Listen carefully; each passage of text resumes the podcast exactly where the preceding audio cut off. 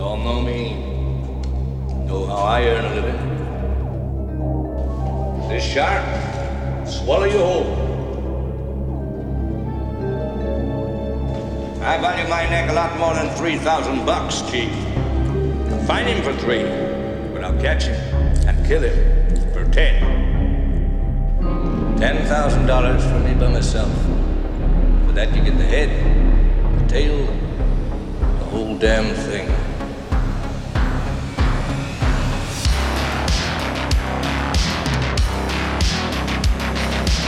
Yelled shark, we've got a panic on our hands on the fourth of July. Mister Vaughn, Mister Vaughn, I pulled a tooth the size of a shot glass out of the rectal of the boat out there, and it was the tooth of a great white. A what? You're gonna need a bigger boat. Love to prove that, wouldn't you? Get your name into the National Geographic. Now, I'm not saying that this is not the shark. It probably is, Martin. It probably is. It's a man-eater. It's extremely rare for these waters. But the fact is that the bite radius on this animal is different than the wounds on the victim. Get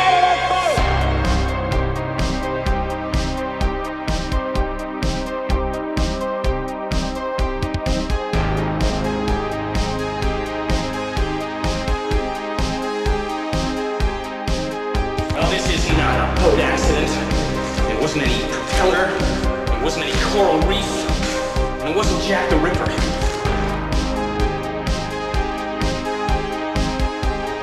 It was a shark.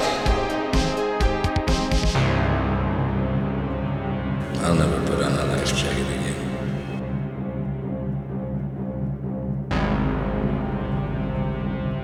Welcome back to yet another episode of the Jaws Obsession, where we are here to share with you, prove to you, convince you, or remind you that Jaws is the greatest movie of all time. Welcome back, everybody, to this episode forty-nine of the Jaws Obsession, our top five percent globally ranked Jaws talk show by listen notes dot com. It's great to be back talking to you to talk about Jaws and the developments that we have going on here at the Jaws Obsession. We had a little bit of a break there for the last few days. We had to break our weekly schedule there because of the uh, shipping obligations for the Book of Quint. For the last uh, ten days, I have worked very hard, and I was proud to say that all the backers to the campaign, we shipped over one hundred books out across the world to countries uh, from Great Britain to Australia to Finland to New Zealand, of course, all around the United States, Ireland, Scotland. Everybody has now been sent and ship their book. I have contacted everyone via email regarding tracking numbers, and the last of the few books should be landing on doorsteps right before next weekend, which is which would be Christmas weekend, and that's what we aimed to do, was to get this book out and done. That was a goal I set for myself way back at the end of last year, and it's exciting to see that done. So that's what I wanted to do. I did not want to... These Uh, these episodes of the Jaws Obsession, they take anywhere from six to ten hours to produce, from the preparation of notes to the recording and then the editing and then the graphics. So what I did not want to do was uh, do an episode while I had books to ship. And that would have made, uh, it just would have not been, uh, in my mind, it would have, uh, there was an order to this all. And, and I'm glad it, it all worked out, because now I have, uh, the pressure is off, so now I can relax and, and come back to talk about Jaws. For this episode forty-nine, I got no spit. And why are we saying that? Well, we're talking about this scene right here.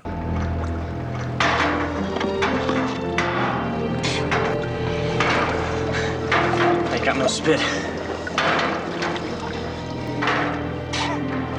I got no spit. Hooper's, and he's half submerged in the cage, and he's looking up and he says, I got no spit. Why was Hooper trying to spit in his dive mask? But also, what is the physiological reason why he had no spit at that very exact moment? There is a reason for that. And then, did this one line lead to the greatest edit in the movie by Oscar winner Verna Fields?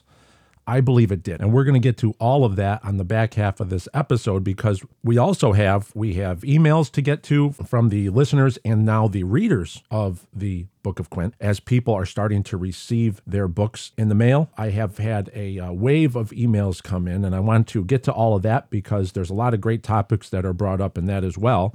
And then we have our first full book review of the Book of Quint, which I'm going to read here in full. I'm not going to edit any parts out. It's a spoiler-free review, so feel free to keep listening. We also have an article in the New York Post about Steven Spielberg and his apology to the shark population for the feeding frenzy after Jaws. So we have that article that I would like to address as well, because that pertains to what we are trying to do here with the Book of Quint, the prequel to Jaws. So we are full, we are jam-packed here on episode forty-nine. This is going to be a little bit longer of an episode because there's been quite a delay. So this probably, this episode might work for as two episodes jammed into one. Yeah, let's do the emails first. Let, we'll, we'll go to the emails first. As you know, I packed every book myself. My whole basement was uh, shipping material boxes and uh, shipping manifests. I had the list of backers.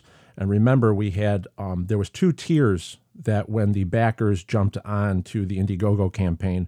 One was just the book, and then there was a one with a little bit higher price range, and that was a limited autograph copy of the book with a sticker set. What I did was, for those books, I took the first three boxes that came. Their boxes came to me numbered, one of nineteen, two of nineteen, three. So those were the boxes as they were packed as the books came off the line down at Lightning Press in New Jersey. The first fifty books I was able to narrow down to. These were the first fifty books made.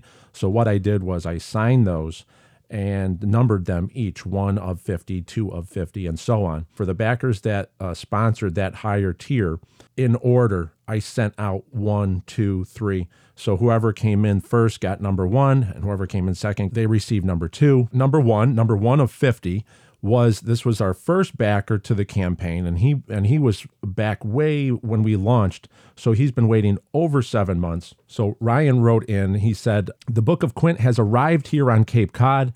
As they say, don't judge a book by its cover, but there's an exception for everything. This looks amazing. Thank you for all the hard work and dedication with this. Now, seven month now, seven months of anticipation is killing me, so I'm going to post up in my Rockaway and get to work on reading. Thanks again and best wishes, Ryan." So book number one off the line went to Ryan in Cape Cod, Massachusetts. Isn't that interesting how everything comes full circle? As I described in previous episodes, the inspiration for the Book of Quint was born at the Wellfleet Drive-In Cinemas at a screening of Jaws back in June of twenty twenty. And here at random selection, here is Ryan was the first to jump on the campaign, got number one of fifty in the autograph set, and he is on Cape Cod. I love little tie-ins like that. That's that's wonderful, and those are little signs that we are on the right track here, that there is something special going on, and this is not manufactured. Like the Jaws timing episode that we did back on episode forty-five, we described how the movie kind of make, made itself with the problems that were happening, and then that that the movie came out better in the long run. Now, what's happened was the same thing happened with the process to the uh, research and to the writing of the Book of Quint. The setbacks and all the little hurdles, it made the results far better than I ever imagined. So these are all little signs that we are on the right track here. So thank you very much, Ryan, for writing in. He sent a great photo with his Book of Quint that was propped up on the fighting chair. He actually has a Rockaway fighting chair in his house, and it's uh, with the white cushion, and it's glorious. He and he put the uh, he he put the Quint beer can there. That was a great photo there. So we might as well make this announcement now, because the readers to the Book of Quint started sending in photos of their book. I decided to start an Instagram page for the Book of Quint. So if everyone goes to Instagram at Book of Quint, it's at Instagram dot com, or you go to your Instagram app, just at Book of Quint. I will be putting the link for in the description of this broadcast on whatever platform you are listening on. So you just go right below and click on that Instagram link. You're going to go right to the Book of Quint page over on Instagram, and you're going to see all the photos of people that are sending in from all over the world. And thank you very much, Ryan, for that great photo of the Book of Quint in an actual Rockaway fighting chair. Wonderful to see. Also, we had Alex from Spain writes in, "Thank you so much for your work and enthusiasm on the Book of Quint. I can't wait to receive it. I hope there will be an audiobook version so I can listen to it at work." Yes, we hope so too, and there's more on that should be following in twenty twenty-three. "Congratulations for the podcast as well. I hardly listen to music anymore. I only listen to the Jaws Obsession and Switched On Jaws." Oh, so so Alex likes the Switched On Jaws, the little E P that I produced way early on at the um, in back in twenty twenty-one. for all the music with Carl Casey. He composed all the music that you might hear on the this broadcast. And we actually had an episode. And if you go to our YouTube page, uh, Jaws Obsession over at YouTube dot com, you can uh, scroll through. I actually had the full E P on there, so you can listen to that anytime. You can listen to the full five tracks on the Switched On Jaws music by Carl Casey. So Alex likes that from Spain. Alex continues, I have been since the beginning listening to this podcast, looking forward for every week's episode. I've heard you and John's voices so much, it's like I have known you all my life. Uh, best regards, Ryan. That's Alex in Spain. And Alex should have gotten his book by now. I've been following the tracking, and so the tracking is really tough. Um, once it leaves the United States, it's it's spotty on the updates. So I would like to assume that Alex has received his book already. Last I saw, it was in Madrid, Spain. It, it was in transit to its destination uh, in Madrid, Spain. So that Book of Quint has landed, and hopefully uh, Alex has received that. But thank you very much for writing in, Alex. Great email. Next email. Let's see here. We have, let's see, John from Texas writes in, Ryan, words cannot describe how humble and excited I am to read your book. This truly is a labor of love, and what you have given us fans is a new chapter in Jaws history and expansion on the Jaws universe. I wanted to let you know that book number two of fifty made it safely to Texas. I cannot wait to hear what you have for us next on the podcast. I'll be listening on Audible as always. Thank you so much for your dedication. The community is lucky to have a fan and author like you among us. Semper Fidelis. John. Well, that's awfully nice, John. Thank you so much for that. And he has a little postscript here. P S. Since you packed the book with scrap pages twenty to twenty-seven, does that mean if the other backers and I get together with the remaining scrap pages, does it unlock a portal? uh, that's that's great. And you know what? I wish I had a little bit more of, uh, that would be really cool if, if I had the time to uh, think of something like that. But what I cannot confirm or deny, I did use an older version of the Book of Quint. I had it printed out single-sided and uh, the scrap pages, and I used them as um, stuffing to make to, to the whole to secure the book inside the mailer, so it did not roll around. I made sure that the books were bubble wrapped. It, it goes into its own cellophane sleeve, then it's bubble wrapped, and then it had the packaging to make sure it doesn't shift inside the cardboard mailer, because I wanted to make sure that these uh, books got to where they were going safe. What John says about the scrap pages, and then everybody else had various scrap pages that I pulled from, but I can neither confirm or deny that some of the material that will be different from the final version of the book that you're reading. You'll see that there there is deleted material that I took out, because in many parts, I really do believe less is more. And also there's some details in there that may or may not lead to possible sequels later on. But we don't want to get into that. We don't want to get into that just yet, because we're celebrating the Book of Quint. But there is more out there. What I've no, what I've discovered is once you open the door to writing and you go into a certain world, the door really never closes. And you're always getting more ideas, and there's always more thoughts coming in. Wouldn't that be exciting to see if we could do some more in the future? That would be really cool. But I and there are a lot of characters in the Jaws universe. Trust me, from the movie Jaws, there's a lot of characters. So thanks, John, for writing in.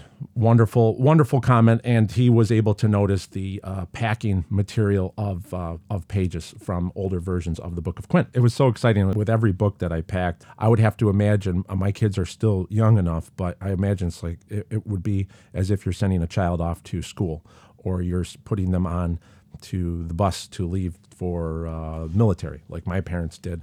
Dropped me off at the airport because I was going to boot camp. So I had this book, and you're, you you know, you're, you're dressing it up, and you package it up, and you send it off, and you wish it the best, and you hope that it does its job, and that you've you've prepped it, and you've worked on it, and you've and you've uh, and you've made it the best possible condition to go out and face the world. And it was it's very interesting to see them land, and then get the feedback as people hold the book as they come back. It's very great to see readers' reactions as they receive the book, and the excitement, because the presentation is what it's all about. And that's what people are starting to get, that this story deserves a proper presentation with hardcover, because it is a character that we have all grown up with, Quint. Wonderful to see. So thank you very much, John. Semper Fi. Okay, so Stephen writes in from the U K. Hi, Ryan. Thanks so much for the tracking update. Really looking forward to receiving the book and can't wait to read it. I'm a huge Jaws fan and discovered your podcast after about ten episodes or so. I've listened to every one of them since, and your attention to detail and digging deep into the minutia of the film is most impressive. I've lived by the sea all my life and come from a line of fishermen and lifeboatmen. Both my great-great-granddads were local lifeboatmen. In fact, there is a statue on the seafront at Saint Anne's of a lifeboatman, and my great-great-granddad was the model for the sculpture. The statue commemorates the death of thirteen lifeboatmen who were lost in the attempt to rescue the crew of the German ship Mexico that had been driven onto a sandbank in a gale back in December eighteen eighty-six. Thank you very much, Steve, for writing in. And he sent a photo of this statue. And yes, the, the sea, the, there is a theme to the Book of Quint. There are many themes in the Book of Quint.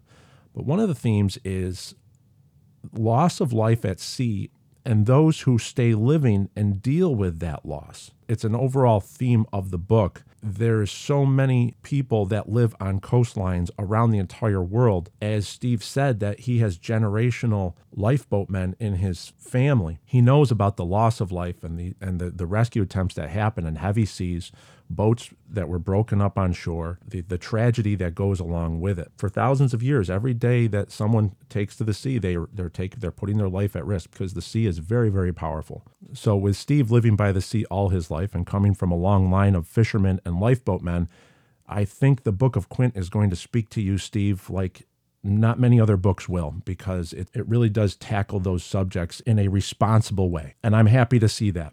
So I look forward, Steve, to your review. Make sure you email me back once you read the book and let me know what you think. Then we have Robin writes in, uh, the book arrived today and I am so excited. What an incredible early Christmas gift. It looks absolutely beautiful. Just holding it feels special and magical.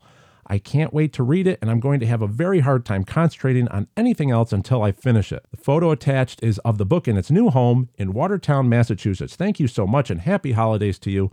All the best, Robin. Thank you, Robin, for writing in. And that's a wonderful photo of the Christmas tree with the um, uh, the uh, Amity Island postcard there. You had the Book of Quint. You had the sticker of Quint, of a young Quint there.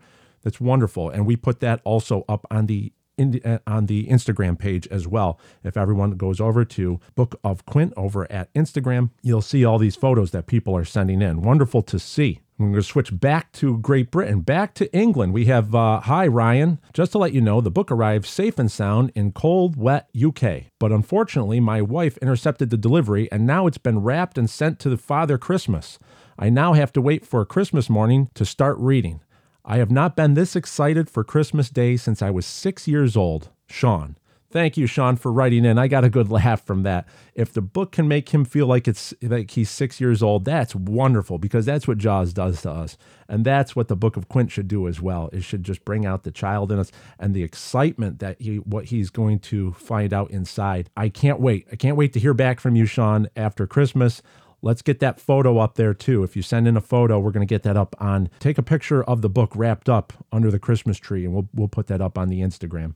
Wonderful to see. See that? So now we have uh, the anticipation of Christmas. Christmas morning is coming back. This this is making my day. This is really, this, see, it's all worth it. This is all worth it. We have a few more emails here. Let's let's stick with the emails. We're having fun. We're having fun.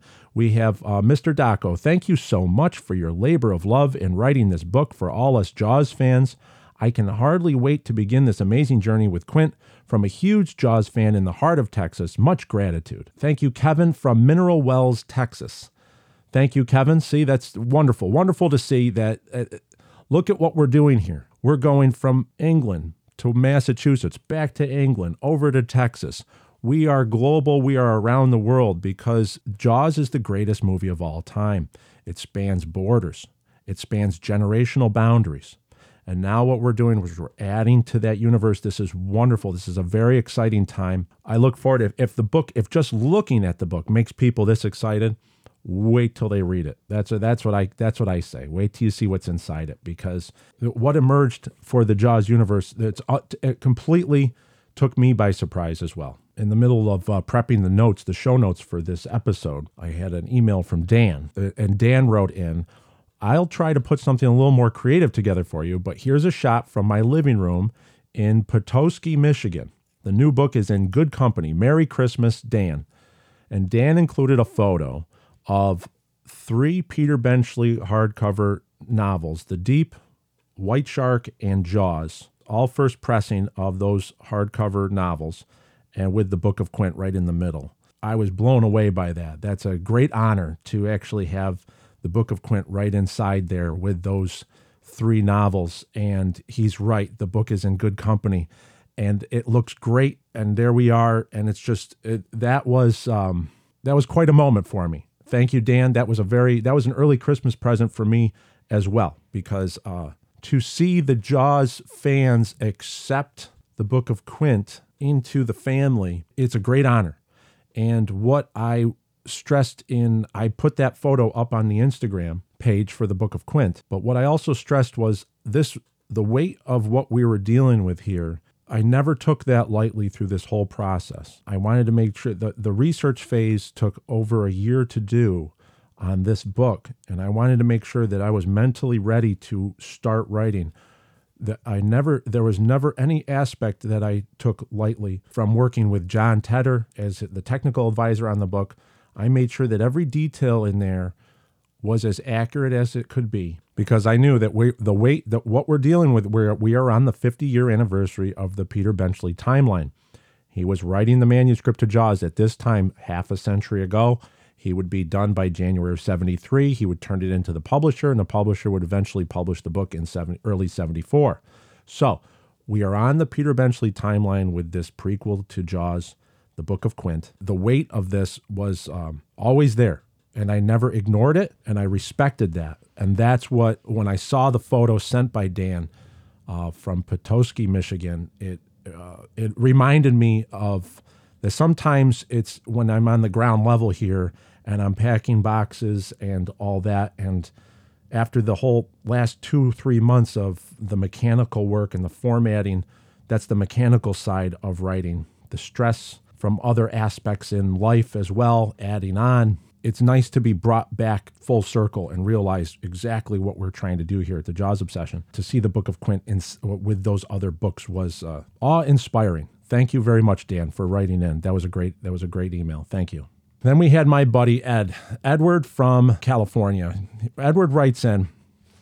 He said, "Ryan, I can't tell you how excited I am to finally be able to hold this book, number six of fifty, in my hand. I can't wait to start reading it so I can be transported back in time to reacquaint myself with some old friends and possibly meet some new ones. This book is like home cooking to me. I know it's going to be good be- before I even get into it because it was born from love and respect of what came before it. I know it's going to be a book I won't put down till I'm done. I thought you might enjoy these pictures of good old Mare Island in the background there with your book, which along with the Indianapolis being here, I like to think started it all in its own unique Jaws way. If you ever need anything from out here in the Bay Area, just know you have a friend in me, your pal Edward. P S. I think I can see Quint's little shop from here." Now, what Edward did was he actually went out with his Book of Quint.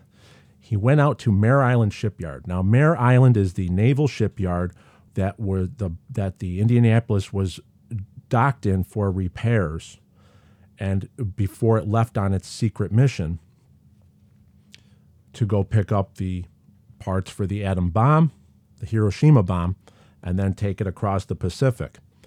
So he and so in the Book of Quint, Mare Island is mentioned quite a few times. In fact, Quint actually works there after he comes back. After he survives the tragedy of the Indianapolis, Quint gets a job working out of Mare Island Shipyard. So what Edward did was he took his Book of Quint, he went to the waterfront facing Mare Island, waited for sunset, he took a magnificent photo of his Book of Quint with Mare Island in the background. Wonderful to see. That photo can now be seen on our Instagram page. And that's that's one of the early photos that I received that inspired me to do this Instagram page, because we have not really had a social media presence this whole time of the Jaws Obsession. It took us forty-nine episodes because there was a lot of other things going on. And I know that social media takes a lot of time out of you. It, it, it can be a distraction and it can take time out of your day, of which I didn't have much. So now I was, I said, no, this has to be done. So we have to give a platform so fans of the book now can actually show their passion for this book. And what Edward did was he went out there and he did and he did a uh, like a scene from Network. I don't know if everyone remembers that scene from Network, the movie from the seventies. I I always thought it was Albert Finney, but it isn't. It's Peter Finch who plays Howard Beale. Um, Howard Beale has that um, moment where he's on live T V and he says uh, for everyone to go to the window. Let's just play it. Let's play that scene from Network. I want you to get up now. I want all of you to get up out of your chairs. I want you to get up right now and go to the window, open it, and stick your head out and yell, I'm as mad as hell, and I'm not going to take this anymore. I want you to get up right now. Get up, go to your windows, open them, and stick your head out and yell, I'm as mad as hell, and I'm not going to take this anymore. Things have got to change. How many stations? Yeah, that's Howard Beale from Network. When he says to everybody, stand up and go to the window and scream out there, because what we're doing here, this is not this is not just a book. This is a movement. This was fans coming together to make something possible, where we have been denied a Jaws universe, an expanded Jaws universe, for so long that the studio system dropped the ball with the Jaws franchise, that the studio system made Jaws into a monster shark franchise, of which it was never that. It was a human movie with a monster shark in it. And what we are doing is we are reclaiming the franchise with the Book of Quint. And as Howard Beale said, stand up and go to the window, Edward took his book and he went out to the waterfront and he held that book out. It's it, that reminded me of that scene in Network when I saw that photo that Edward sent in. So that's why the Instagram page is what I was talking about. This Book of Quint will go as far as the fans allow it to go. Now, if the fans who have the Book of Quint right now, if you're hearing my voice, if you stand up and you go to the window, or if you stand up and you just hold that book out in front of you, take a photo of it, send it to me. You can email me at jaws o b two zero two five at gmail dot com, or you can message me that photo. You can post it yourself, and you can mention Book of Quint, at Book of Quint, on that post. I'll see it, and I will add that. We're all going to stand together here, raising our books of Quint and showing the studio system, showing the world, showing the publishers, the publishing world out there, this book needs to be shared around the world. And I saw that as very special. When I saw that photo from Edward, I said, that's it. That's the Howard Beale uh, moment that the Book of Quint needs, and we're going to make that happen. And that's what we're doing. We're holding this, this book to the world, and we're saying Jaws is the greatest movie of all time, and it deserves a quality prequel, and it does not need to be exploited. There doesn't need to be a reissue, or it, it does not need to be enhanced. It does not need to be remade or rebooted. It can be cherished, celebrated with a proper prequel. And that's what's going on. And if the fans decide to accept the Book of Quint, which these Jaws fans are all doing, and they're taking photos of their books underneath the Christmas tree. They're taking their photos of their books with their favorite pet, with their dogs, with their cat. The Book of Quint is becoming a part of their lives. Wonderful to see. And that's why that Instagram page is going to be so very important going forward. If everyone goes down below to the description of this broadcast, whatever platform you're listening on, just click on that link and you'll see, you take that bird's eye view, you, you go way up in the air and you look at it all together. You can actually see the power of what's happening here. It's exciting to see. And Edward, thank you very much for that contribution. So there we go. We had our Howard Beale moment, and we're going to have a lot of more. We're going to have so many more moments. I think there's going to be so many more people writing in. I mean, we've come this far. We have still more of that mountain to climb. So the next one is the literary agencies. I will have to be approaching uh, literary agents, uh, querying them, and hopefully uh, getting them to uh, read the book, decide if they want to represent that book, if we get someone to represent it and take this book further. That's that's all the emails right there. We're, we're getting more emails in. I'm sure there will be more. I will definitely be reading as many emails as come in that come in. Thank you very much for everyone. If I didn't get to your email, hopefully I will get it, get to it in the next episode. Um, before we get to the book review, Let's go to the Spielberg article from the New York Post. Now, remember, we do have a Telegram channel at Jaws O B over at Telegram, where I will put all the links for articles that I am referencing onto the Telegram page, so you can go read these articles in full.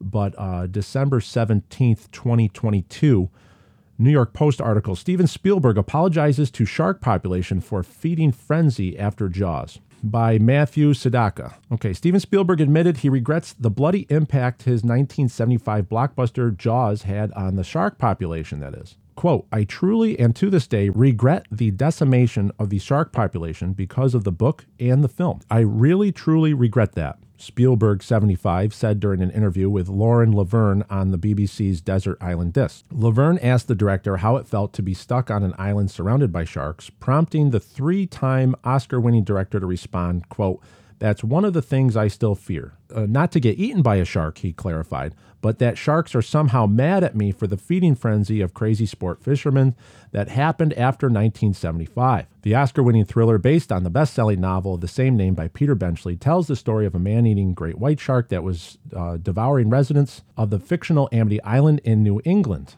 Uh, Benchley had previously shared his regrets over writing the novel, which sold an estimated twenty million copies, according to The Independent. And Benchley is quoted as saying, what I now know, which wasn't known when I wrote Jaws, is that there is no such thing as a rogue shark which develops a taste for human flesh, the author told the Animal Attacks Files in two thousand. No one appreciates how vulner- vulnerable they are to destruction, end quote. So we have an article here. Mister Steven Spielberg, he really truly regrets uh, what happened to the shark population after the book and the film, as we all do. Now, there's a couple of things here, is that what we're trying to do here with the Book of Quint is we are on a redemption arc for the movie and characters of Jaws, in that this might be the first book that was ever written that studies. There's been many books and documentaries studying and talking about the behavior of sharks, okay? The behavior of sharks and how the behavior and how the, the sharks act towards humans. We know sh- more about sharks today than ever before, in that we we know that they're they're not the mindless killing machines that Uh, humanity thought they were in years past. And and Steven Spielberg feels responsible with Jaws and the novel Jaws. But if you look at how Hollywood has portrayed sharks for uh, fifty, sixty years before Jaws, sharks were always treated unfairly. The movie Tiger Shark from nineteen thirty-two with Edward G. Robinson, he's a tuna fisherman, but if you see how the sharks are treated in that, they're much worse than Jaws. And dare I say that nothing has really changed if you look back from the nineteen thirty-two film Tiger Shark with Edward G. Robinson all the way up to today with uh, the Meg films, uh, giant dinosaur sharks scooping up a mouthful of swimmers, or you have um, the the uh, the maniacal psycho great white stalking Blake Lively on Coral Reef in the shallows. That not much has changed. As as much as we have increased our understanding of sharks, uh, the cinema that we still consume c- treats sharks as uh, mindless killers. Dare I say that if the Book of Quint were to be made into a film prequel to the movie Jaws, it would be the most responsible portrayal of sharks ever committed to film. And what that would also do is that it would also add in the narrative of why the sharks are so aggressive off of Amity. And wouldn't that be an interesting full circle that the Jaws franchise would do, is that it would end up being the uh, one to show the sharks uh, and the human-shark relationship in a responsible way, um, giving context to everything, because we do know the sharks are seriously dangerous predator and feeding frenzy situations, as the tragedy of the Indianapolis shows. And that's given in great detail. Everything in the Book of Quint was researched. Everything that happens actually happened from, from eyewitness testimony. The sharks did behave in that way. So we are giving context to the human-shark relationship, the, the, the understanding between how we dealt with sharks in the past and how we are going to deal with sharks going into the future, is that there's going to have to be explanations logical explanations and why they behave that way. You also can go to James Bond movies like Thunderball, where uh, he had the, the pool, and um, you know, James Bond falls in there with uh, with the bad guy, and they close the hatch and then let the tiger sharks in. The tiger sharks, you know, rip this guy to pieces. So sharks were always, and that was in the sixties. So sharks were always given a bad rap, and Jaws was just the biggest movie to do it. Okay, now now that we're here, and one of the biggest tightropes that I felt needed to be navigated with the Book of Quint is, how do we tell a prequel, but how how also do we tell it responsibly and explain the shark behavior? But more importantly, what this book does is that it explains the shark and human relationship of the past. What I am trying to do is I'm trying to reach out to the scientific community and members of the shark science community. I have a few books set aside to send to other shark researchers and bring them on board so that they will be, so what I'd like to do is get their opinion on how the sharks are handled in the Book of Quint. I made sure that full chapters and passages within the Book of Quint were dedicated to the shark behavior, of what's going on from the shark point of view towards the humans. And the same is what's going on from the human point of view towards the sharks. What I was hoping, that as the reader moves through the book, you actually learn about Quint more by learning about his relationship and the history he's had with sharks. So he is not just a cartoon character, uh, one-sided, uh, like a Captain Ahab that just uh, just lives to kill sharks, lives to kill sharks. No, there's a reason why the sharks are particularly aggressive off of Amity Island. There's an organic reason. It's all in the Book of Quint. And what I would hope, and I have one set aside, I have a book set aside for Mister Steven Spielberg. Anytime that I get an address, a mailing address, if an assistant of his wants to write me here at jaws o b two zero two five at gmail dot com, a book will be overnighted, because I would invite him to read this book and see that this is a redemption arc where we can actually learn about why did humans react to sharks like they did after Jaws, because of the society, the human and shark relationship that existed for hundreds of years before Jaws led up to that moment. And what I'm trying to do is I'm trying to explain that, so we can actually have, this is almost a study in that relationship in the past, and now how does that relationship change going forward? How do humans and sharks, how do they interact going forward? And that's what's very special here. That's why we're doing great things with the Book of Quint. And I just invite everyone to read the book and actually to experience what's inside there. And everyone will come away that the sharks are not mindless killing machines. There is a reason. And what that happens is that that paints a, this reason that's established in the Book of Quint now explains why the shark is so aggressive in Jaws, and why the shark is so aggressive, and why another shark returns in Jaws two. It's not happenstance. There is a reason for it. And I don't want to spoil the story for anyone. We're going to get to that probably after the book gets to a wide release and everybody gets a chance to read it. And then we can talk about that more, because it's a very, very realistic and a very concrete reason what's going on off of the coast of Amity that's not available in the other areas. And that's what's going to draw the large sharks in. That's going to, what's going to make all the shark species off of Amity very aggressive. And that's what I think we're doing here, is we're telling the story, the backstory to Quint in a responsible way. And we're also helping the sharks out at the same time to understand shark behavior, shark-human relationship.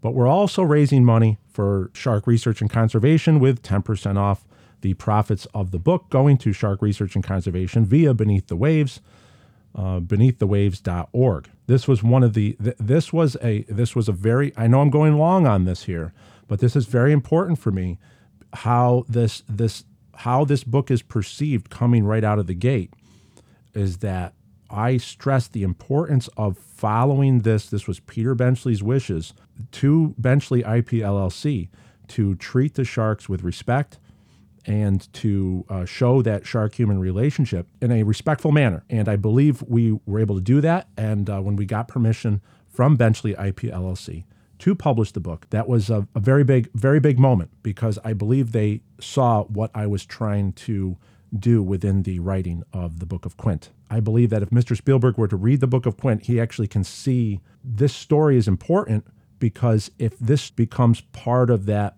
Jaws lore, now it explains the shark, the aggressive shark behavior a little bit better. Maybe doesn't explain, and it doesn't excuse it fully. It doesn't say that the shark is ultra realistic. It's just that these, this is the Jaws universe, and these are Amity Island sharks, and they're different. They they act different because there is a reason why they are acting much more aggressive than the sharks that we know of today. And that's what's great about this, is that this is an ongoing uh, dialogue, and the Book of Quint is just that next step in advancing that dialogue. So that's why I would appeal to Mister Spielberg to give the book a read, and then see if you want to take that Jaws franchise to the next level, give the sharks um, a, a fairer shake going into the next fifty years of the Jaws franchise after Jaws turns fifty in twenty twenty-five. Very cool, very cool stuff. I invite everyone. I can't wait for people to read the Book of Quint and see if they get that as well. We're having fun here. It doesn't matter. I'm not going to watch the clock anymore. I don't want to watch the clock anymore. I'm, I want to just, uh, let's get all this out, because I we, we were away. I think I was missing for about ten or eleven days here. This has been the longest time in the last year that I've uh, between episodes. So let's get to our first review. Let's get to the big review. The first ever review of the Book of Quint was sent from John from Utica. Now, recently, this uh, last week, I had a book meet and greet in Syracuse, New York. It was last minute. We threw it together at the last minute. It was at a little small coffee shop uh, called the Cracked Bean Roastery in East Syracuse. Uh, owner Michelle stayed open for us. Uh, she's a big fan of the book. She was a, she she was watching me come in and get coffee for the last two years while I was doing research, and then of course the writing. She's probably seen this from the ground on up, from the ground up. And we are always trying to be thrifty here at the Jaws Obsession. So I noticed that the local buyers, the local backers, that could, instead of mailing them out, if I just made some place where they could all come to me and pick their book up, that would be even better. Some people wanted to buy the book for a family member for a Christmas gift, so it was important that we held it right away. So it was at the last minute, and it was held Um, back on the thirteenth of December, last week. It was great to see the turnout, the people that showed up. We do have photos of it on Instagram, but um, John came in. He was a, John was a listener off the Jaws Obsession from the YouTube page. We do have listeners over on the YouTube page, even though this is just an audio podcast, that people on YouTube tune in as well. He came in, and he picked up a few copies of the book for some friends for Christmas, but also one for himself. So John writes in on, uh, it took him two days. He got through the whole book in two days, and he wrote the first review that I ever received, and I'm going to read that in full right now. So here it is. I just finished. Man, what a ride. Firstly, I just have to say the book itself is beautiful. It feels so well made, and I love the smoothness of the paper. Using the Navy photo sticker as a bookmark feels like it was just meant to be. Even the fonts are great. As for the story, what a great prologue. I expected some surprises, but that was a pleasant one right away. Part one was everything I hoped, long enough to give the story the respect it deserves. I like your writing style, too. The sentences stay on point to convey the information well, with enough prettiness, in no way derogatory, to make it a really enjoyable read. Part two was just fantastic, using Herschel, and of course I went straight to Google. Such a nod to the actor, I'm sure he would have been pleased. By the time I reached part three, I felt full into Quint's obsessions and was happy to be brought back home with him. Such a great story. I hope Spielberg is able to give this a read-through. I knew you would be expanding the universe, but Vaughn's role and the weight of it was very surprising. So all in all, I say well done, sir. I wish you all the best with this. I'm looking forward to hearing of the book's progress, and I hope that I can one day show off my special edition of the book to new fans, and let's face it, hopefully fans of the movie. I couldn't wait to let you know what I thought of the book. It still has one fun gift left to give. I have to watch Jaws again while the book is so fresh. How about that? I have to watch Jaws again while the book is so fresh. One fun gift left to give. Great review, John. Thank you so much. Wow, that's that made the week right there. What a week we're having is that that review is exactly the reaction that I was hoping to get from a Jaws fan. I did not know, John. He is not paid for this. This was a, as raw as it could get. And the, the and what now, after reading the book, he's going to go rewatch Jaws, and he's going to re-enjoy, he's going to now look for the new elements, the new thematic elements that might play into the performances by Robert Shaw, performances by Murray Hamilton, and all the little nuances that might be there after reading the Book of Quint. Wonderful to see, because that's what we were trying to do. We're trying to make... We're we're trying to see if the world is the if the greatest movie of all time can become even greater by having a backstory. Remember the Godfather two analogy. The Godfather two was the had parts of the prequel for The Godfather to give that context in there, so the performances in The Godfather can now be increased and enhanced. That's what we're doing here. We're get, we're doing the Godfather two treatment. We're doing a prequel for the movie Jaws, so we can enhance those performances by providing context. And that was John from Utica, New York. Thank you, John, so much for the wonderful review. John also uh, talked about the uh, the book feels well-made, and I love the smoothness of the paper. That was all by design. I have nothing but Debbie down at Lightning Press to thank for that. They did such a good job with the uh, cloth cover, the foil stamping, and then the weight of the paper. I specifically chose that uh, heavier weighted paper. So this book feels like a solid historical piece of work. This can be passed down in your family for generations. I believed a, a timeless characters, a timeless character like Quint needed a timeless treatment. I think that Lightning Press hit the ball right out of the park with that. That was amazing to see. So thank you so much, Uh, John, for that first ever review, book review for the Book of Quint, right there. And hopefully not the last. And going forward, we're going to try to keep everything spoiler-free for people that do not have access to the book yet. Don't worry, I'm going to make sure I screen all the reviews that I read on here to make sure that I there's not too many that, that too many spoilers do not uh, get out there, because that's part of the fun of reading a book. You don't know what's coming up. So not to worry, if I do read read a review on here, I think it won't be too bad of a spoiler. Now that we've tackled all that, let's get to the topic that we have all come to talk about, which is I got no spit. Does he say I got no spit or ain't got no spit? Let's see if we can... Uh...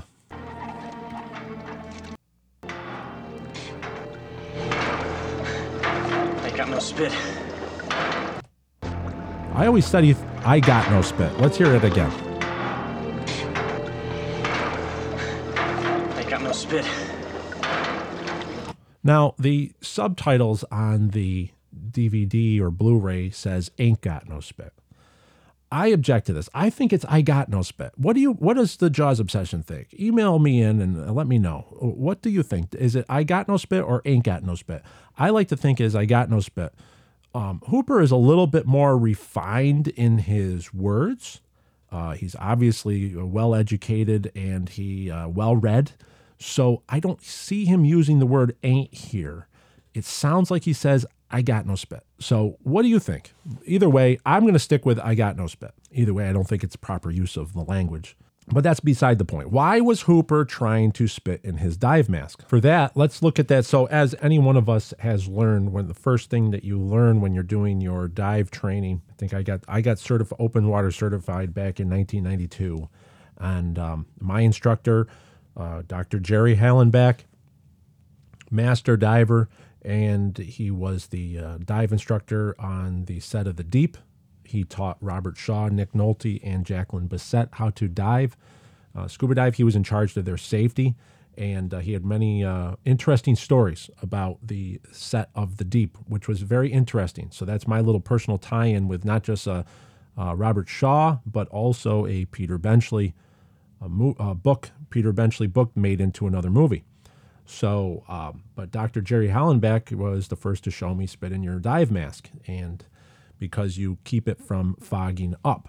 But why do divers spit in their masks? Let's look to diving lore dot com, this article by Martin McQuillan. I'm going to put this up on our show notes as well. and you can look that to the link in our description of this broadcast. You can go to that show notes and you can read this article in full. But I'm just going to skip around here. But um, when warm air inside a dive mask meets the cold glass of lenses of the lenses, tiny water droplets condense on the glass and make the mask foggy. Saliva changes the surface tension of the water droplets, which causes them to join into larger drops drops that roll off the glass, preventing condensation. That's what a lot of the divers, that's pretty much what everyone did. You spit in your mask, you rub it around, you get a nice layer of saliva on that. So just like glasses, windshields, and cold drinks, scuba masks fog up with condensation. Uh, this happens when the temperature inside is higher than the temperature of the glass lenses. So, um, and then the droplets of moisture condense on the cold glass. So um, why does condensation occur? Because the glass isn't as smooth as it looks. If you looked under a microscope, you would see all sorts of pits and grooves. These little pockets hold on to the tiny water droplets, creating fog. And of course, you can't see uh, when you have a foggy mask. So how does spit work in defogging a scuba mask? Well, spit, saliva, keeps a mask from fogging up because it contains proteins that act as a surfactant. A surfactant is a chemical agent that reduces the surface tension of a liquid, which makes the liquid spread more easily. So with a surfactant on the glass, when this happens, droplets won't fit into those little tiny grooves in the glass and will just roll right off in large drops. In other words, water droplets won't seem to stick to the glass, glass as much um, because now your saliva act, acts as a surfactant. There are other things. There's baby shampoo. There's other surfactants that you can use, baby shampoo, defogging sprays. But the free and natural one is the saliva in your mouth.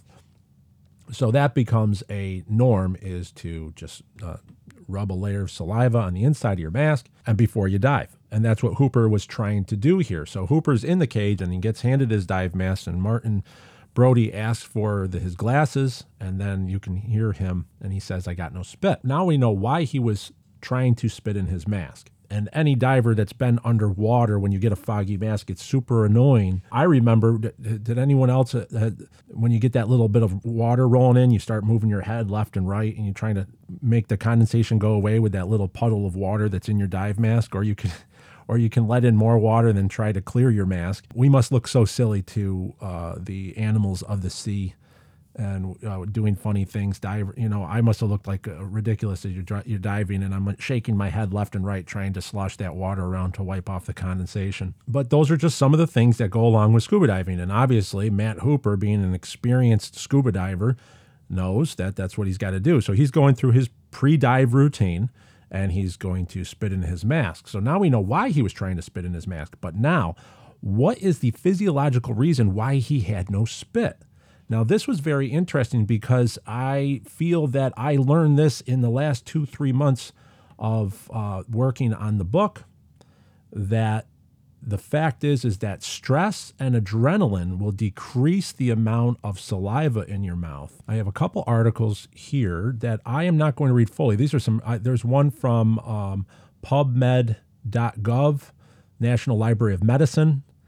And then I have another, uh, art, I have one more from H S S dot E D U, how the parasympathetic nervous system can lower stress. If I look at the uh, stress and salivary glands, this is a peer-reviewed article from, uh, what's the date on this? This would be from October thirtieth, twenty seventeen, Stress and Salivary Glands. On the abstract, if you go in there, we're going to read here. This says, the salivary glands function under strict control of the autonomic nervous system. Salivary, electrolyte, and fluid secretion are primarily controlled by the parasympathetic activity, while protein secretion is primarily triggered by the sympathetic stimulation. Stress activates the hypothalamic pituitary adrenal axis. The peripheral limb of the axis is the efferent sympathetic system. Stress reaction, even if it is sustained for long, does not cause obvious damage to the salivary glands. However, stress induces dramatic changes in the constituents of secreted saliva. So what we're learning here now is we are learning from this peer-reviewed medical article is that salivary, electrolyte, and fluid secretion. So fluid secretion are primarily controlled by the parasympathetic activity. Now let's go over to this article and see what is the parasympathetic nervous system. What exactly is that?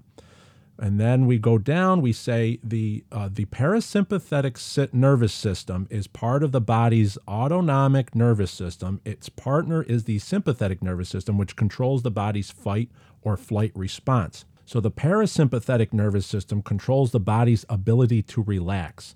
It's sometimes called the, quote, rest and digest state. It helps maintain daily functions like your resting heart rate, which is your heart rate while your body is at rest. It controls also your metabolism and your resting bronchial constriction, which affects your breathing rate.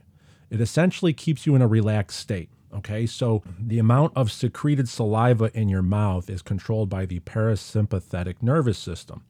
What was happening with Hooper is Hooper is in a fight or flight response. So his nervous system now is switching over to the sympathetic nervous system. So now that's taking over his body. His breathing is accelerated, his heart rate is accelerated, and the secretion of salivary glands and digestive system slows or stops. So what the body does is that it focuses all that energy into fight or flight. So he can be he he so he is totally on edge here because he's in half submerged in the cage, and he knows that he's about to go down there with this marauding great white shark that has terror that has terrorized them and is obviously a lot stronger than they all thought. So he knows what's going to happen. He knows the danger he's in, and his body has now switched fully over to the fight or flight state that it has shut down the shut down the salivary glands in his mouth, giving him a drier mouth. So that's why he says, I got no spit. I think I drew closer to this line in the last two to three months as the um, the uh, coming down to the wire, trying to get the book finished, uh, but but also there was other elements of my uh, of life that were getting in the way. So the stress and the um, the stress and pressure elevated like never before. And what I've noticed is that, and especially now that I was doing a podcast, I was actually doing shows, I was noticing my mouth was getting a lot drier. I was drinking a lot more water and uh, trying to get through these broadcasts. And I realized that, wow, that's that's what's happening here. I am now in this, uh, living in this perpetual uh, fight or flight state. And uh, it's not just the book. I don't want to blame the book, but I did lose twenty pounds through all of this. And what's happening now is that I can see now exactly, uh, we do not deal As as hum, humans, we like our lives safe and comfortable. We like our routines, and we don't like to have the uh, have our lives thrown up in uh, many directions and worried about many different things. So w- we are not used to living on this edge.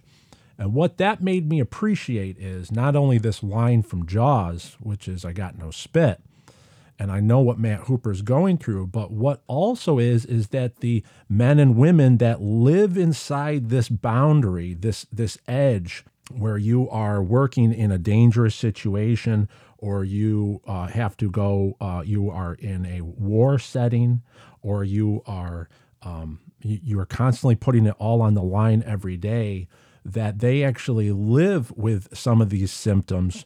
And the more they get used to that situation, the adren- the adrenaline that is being secreted by their body eventually is consumed, and it, en- it eventually becomes normal. So they stop with the adrenaline. It's the same thing if I'm working on uh, power lines, where maybe someone who's not used to that would be more nervous, or they would be in their fight or flight state working in a dangerous uh, environment. But if you know the rules and you respect the electricity, you actually can. Uh, it's the same. It's the same with uh, the the the shark scientist that's out there, that's diving with sharks. Maybe to some of us who are not used to that, we would have a uh, no spit. They're just able to jump right in and they'll be just fine. So I found that fascinating. The more I learned of this process with analyzing the this Jaws line, it all made sense over the last two, three months with, with what has transpired with the Book of Quint and with the Jaws obsession here. So I think this is really, really interesting stuff that I was able to uh, relate to Mister Hooper a little bit, that um, when you don't have any spit and when you're in that fight or flight response and that parasympathetic nervous system is uh, is slowing down because all your energy is directed to brain power and getting work done or getting past that deadline, uh, you don't you can't eat. Remember, if any of us have been in stressful situations or um, where you, you really do, you, you're not hungry because that system set shifts down a gear and the other the sympathetic nervous system steps up.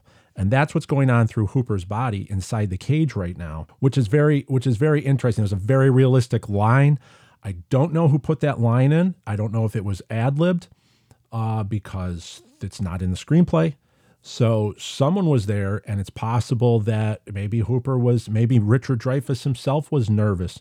If that's one of the things I would ask him if I ever were to interview Mister Dreyfuss is who came up with that line, because it's ultra realistic for Hooper to be in that state um, where he has no spit. And maybe we could get an answer from Mister Dreyfuss eventually in the future. So one of the things that happened with this line, what I believe, is, and I'm going to go back. Let's let's replay this line. What I believe is uh, is is is just amazing here. I got no spit. So there it is. Right after that line, I got no spit. At one hour, fifty-two minutes and nineteen seconds, you have maybe ten.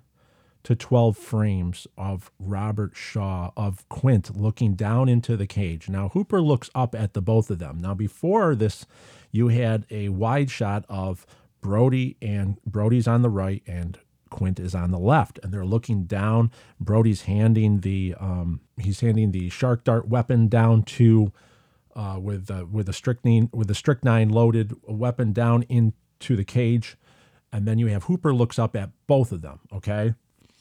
But then you have this edit. It's about twelve frames, and it goes just to Quint. And Quint is looking down at Matt Hooper right after he says, I got no spit.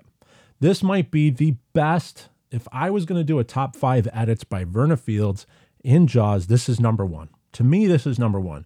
This ties everything together that I uh, dove into with the Book of Quint, in that Quint is now looking at Matt Hooper, who we've established is twenty-eight years old. He's the same age as Quint was during the sinking of the Indianapolis. So he's looking at a twenty-eight-year-old man who's obviously scared, who's down in the water, half su- he's submerged, he's half submerged, looking up from the water.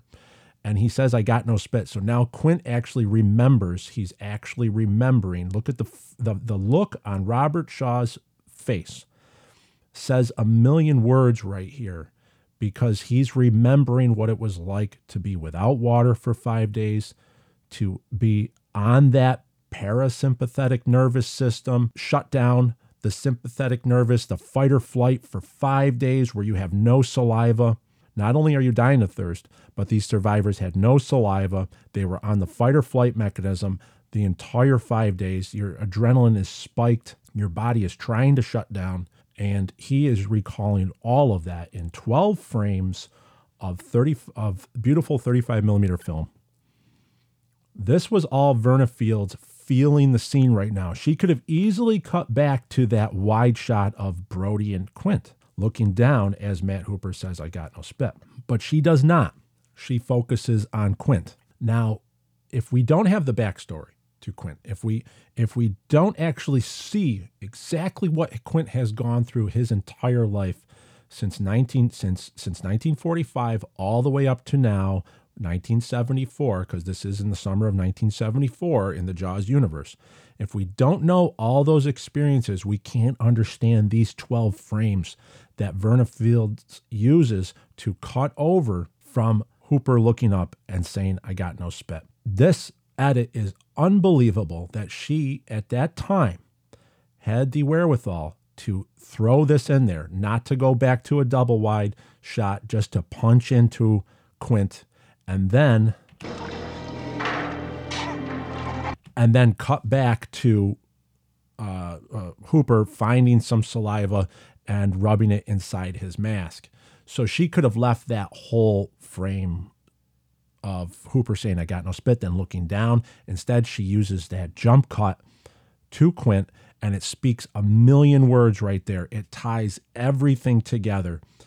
And that is a, a special moment. moment. We're going to have to do a Verna Fields episode eventually where I will get to more of her editing genius. Remember, she won an Oscar for the editing of Jaws, and rightfully so, because and richly deserved by her too, because the, the decision that she made in some of these shots make the movie the classic that we know it to be.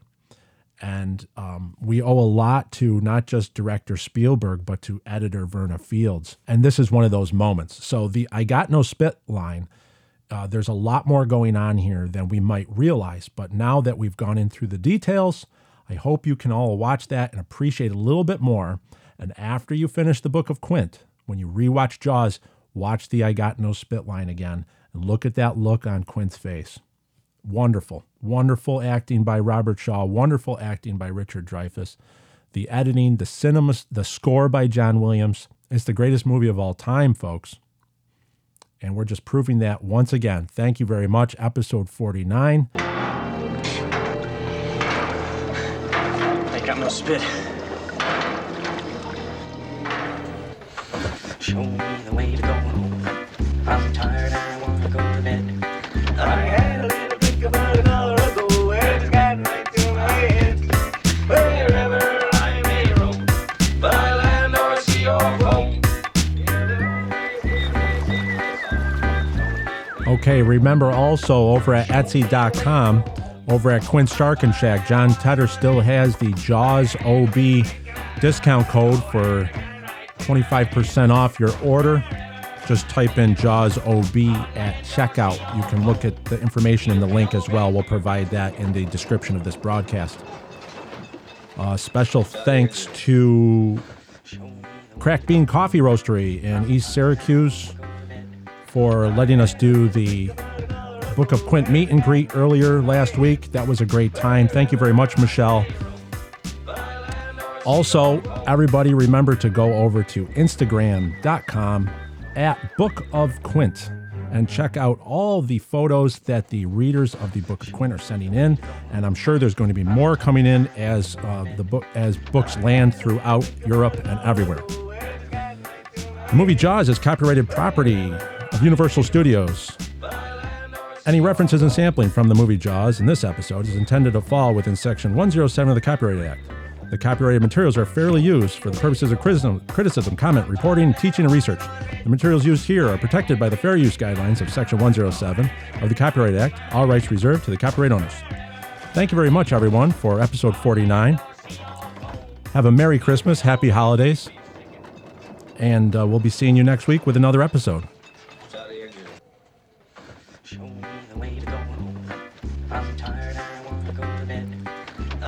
Great to see the Book of Quint getting into backers' hands and readers, and we look forward to more reviews. Email your review in here at jaws o b two zero two five at gmail dot com or just message me over at Instagram. Thank you very much, everyone. Farewell and adieu, and show me the way to go home.